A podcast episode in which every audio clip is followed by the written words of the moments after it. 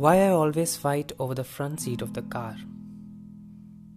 Not because of the better view of the road, control over the music system, or because of the reclining seat.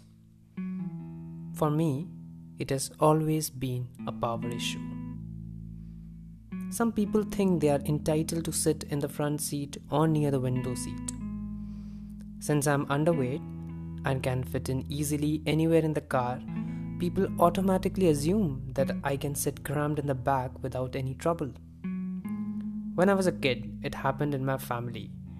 While we used to go on family trips with our relatives, I made myself smaller and adjusted to please others.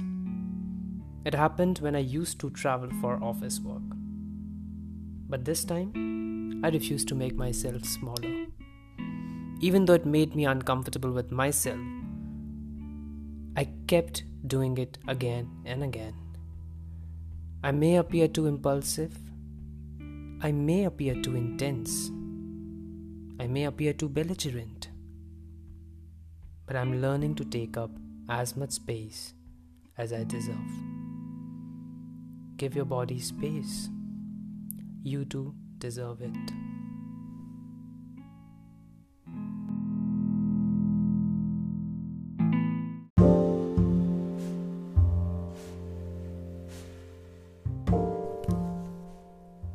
Just a while ago, I read this.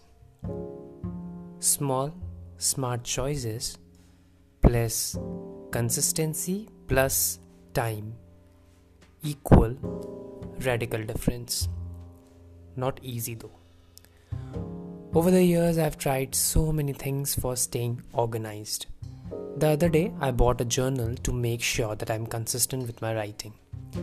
Initially, I planned to post once on LinkedIn daily, but a day here, a day there, I failed miserably. Why do we sometimes even struggle with smaller goals? I daily sit in front of my laptop to write, but I simply can't write a thing. But today, instead of waiting for any inspiration, I just did it.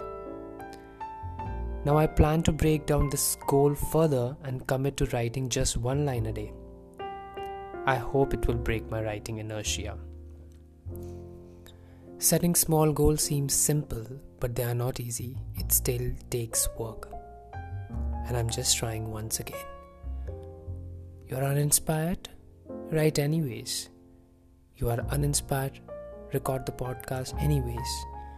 Uninspired? Read the newspaper anyways. Uninspired? Walk anyways. Uninspired? Study anyways. Just do it. This Nike tagline is helping me with all my small goals.